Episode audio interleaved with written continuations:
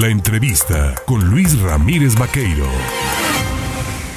Mire usted, ahí en el Senado de la República debatieron y analizaron en comisiones el famoso Plan B del presidente Andrés Manuel López Obrador, donde se, pues, se analiza el tema eh, electoral, el futuro del Instituto Nacional Electoral, y bueno, pues la oposición ha acusado, dicen por ahí, una trampa. Yo por ello le agradezco esta mañana al coordinador parlamentario de Acción Nacional en el Senado, al senador veracruzano Julen Rementería del Puerto, tomarme el teléfono. Julen, ¿cómo estás? Hola, muy buenos días, Luis. Me da mucho gusto saludarte y saludar a todo el auditorio. ¿Poda a modo del plan B o una oposición que observa trampas? ¿Tú cómo ves esto? Pues así es, tal cual. Más que trampas, lo que hay es unas faltas al procedimiento. Y bueno, más que trampas, es una falta a lo que debiera ser la razón y la argumentación mínima para llevar a cabo adelante una reforma de esta naturaleza, de esta envergadura, con tanta implicación para nuestro país. En una materia, por cierto, Luis, que no estaba a discusión, que no era de las cosas que le urgían a México. Las elecciones en México han transcurrido con normalidad, se han respetado los resultados, el INE no ha estado en cuestión en las últimas, en muchas, en muchas este, elecciones, y sin embargo, como el presidente y su grupo ve que sus preferencias van cayendo, pues lo que quiere es no tener absolutamente ningún riesgo y por eso está dispuesto prácticamente a destruir al Instituto Nacional Electoral a partir de estas reformas que bueno van a generar un gran perjuicio para la vida democrática de nuestro país. Y eso es lo que se está sucediendo el día de hoy.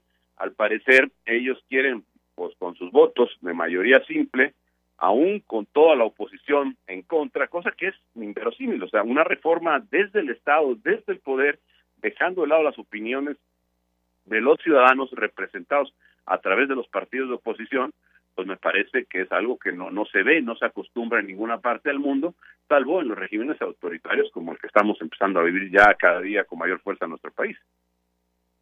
¿Qué seguirá, estimado Julen? ¿Qué seguirá para pues detener un poco estas, estos cambios que se ven necesarios a la vista de lo que tú mismo señalas?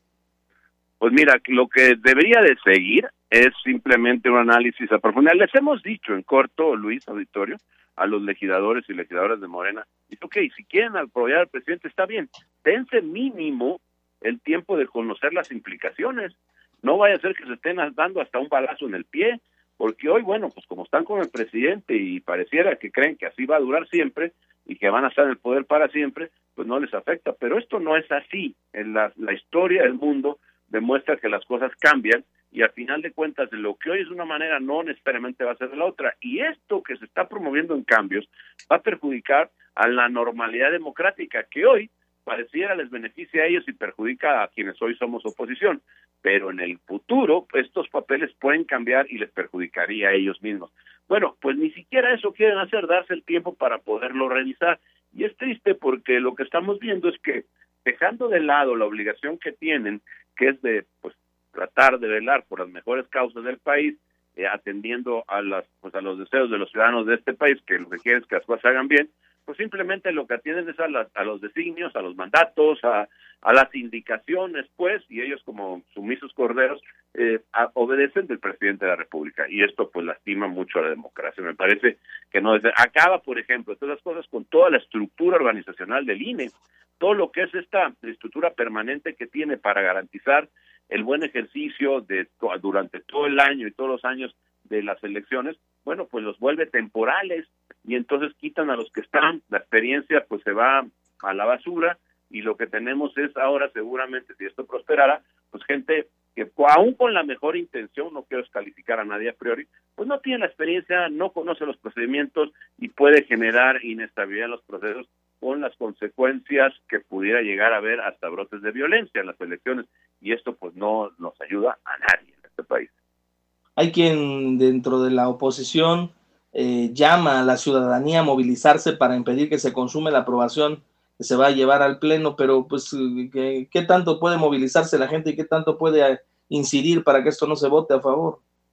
Pues mira, todo sirve, Manol, digo Luis, perdón, todo sirve. Al final de cuentas, todo nos ayuda, todo nos puede beneficiar, no ningún esfuerzo de la ciudadanía se debe desdeñar. Me parece que, por ejemplo, la marcha que se hizo el 13 de noviembre, justamente, en donde pues fue muy nutrida, fue algo pues yo diría histórico.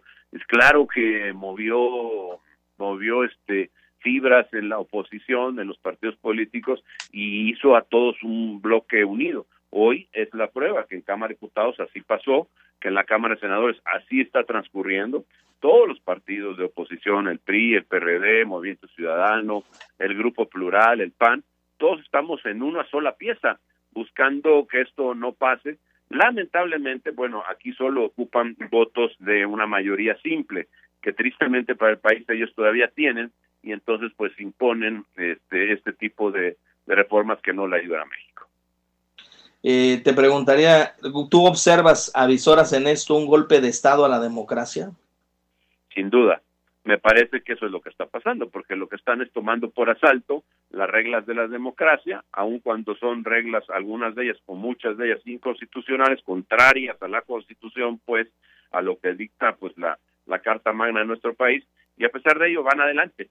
La apuesta de que pues la Corte o no le dé tiempo o no la revise o no le dé la razón a la oposición y ya queden firmes.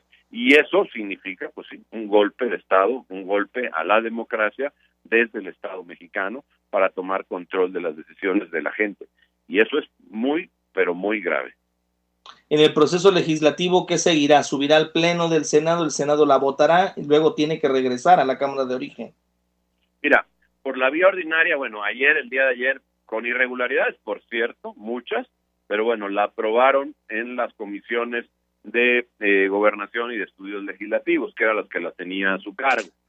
Y bueno, al final deberían de pasarla, pues en la primera oportunidad, supongo que la van a querer pasar el día de hoy, lo, en lo que se llama primera lectura. Ponen a consideración el dictamen de estas comisiones y se hace una primera lectura de ese dictamen. Posterior a ello, el reglamento indica que tendrá que transcurrir al menos 24 horas para que se dé la segunda lectura, en donde ya se da la discusión y se valora la aprobación o no del dictamen en cuestión. Entonces, pero también pueden hacer, pues hay trampas que no han no han dejado de hacer en algunas ocasiones, como por ejemplo hacen la primera lectura, cancelan la sesión, si la cierran pues, la clausuran y abren una nueva, aun y cuando no hayan transcurrido las 24 horas. De forma que podría ser, tristemente para México, que el mismo día de hoy saliera de Cámara de Senadores para que llegara con las modificaciones muy pocas que aceptaron, por cierto, desde los mismos grupos al interior de Morena, este, pues, específicamente el coordinador de los senadores de Morena, para que pudiera ser modificar algunas cosas que claramente son inconstitucionales, que no admiten lugar a duda, pero dejando vivas otras que están ahí que sí también lo son. Entonces, bueno, yo creo que en todo caso, si esto transcurre así, lo aprobarían hoy y mañana pues estarían este pues intentando aprobarlo allá en la Cámara de Diputados con las correcciones que se le hicieran desde el Senado. Y una vez hecho esto, pues ya quedaría resuelta la reforma y dado y asestado el golpe, pues yo digo que mortal a la democracia de nuestro país. ¿Se incurriría en la posibilidad de llevar esto ante la Suprema Corte de Justicia de la Nación? Sin ninguna duda. Yo creo que ahí es donde vamos a acabar. Me parece que ahí es donde vamos a acabar por la vía de controversias que seguramente, imagino yo, estarán planteadas por el Instituto Nacional Electoral y por el propio Tribunal Electoral, por la tal vez la presidencia de la Cámara de Diputados y desde luego acciones de inconstitucionalidad, amén de los recursos de amparo que tendrán que interponer quienes le están siendo violentados sus derechos, como los trabajadores permanentes del INE, que ya por años pues han estado ahí sirviendo a esa institución. Pues Julián Rementería del Puerto, coordinador parlamentario de Acción Nacional, como siempre, Gracias por platicar con el auditorio en el estado de Veracruz, darnos luz sobre lo que se ha pues eh, decidido en las comisiones en el Senado. Vamos a ver cómo se vota y bueno, finalmente vamos a ver qué es lo que transita en este devenir con este plan, este famoso plan B en materia electoral del presidente López Obrador.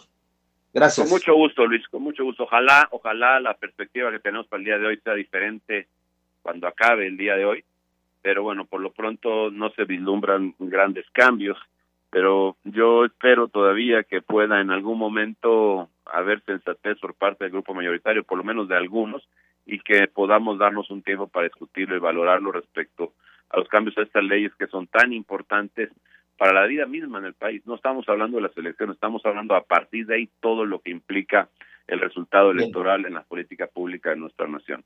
Así que pues ojalá. Gracias. Muchísimas gracias, Luis. Un abrazo a ti. gracias. un, saludo a todo el auditorio. Muy buenos días. Buenos días, gracias. Ahí está Julian Rementería del Puerto con este, este asunto sumamente vital e importante para la vida política y democrática del país.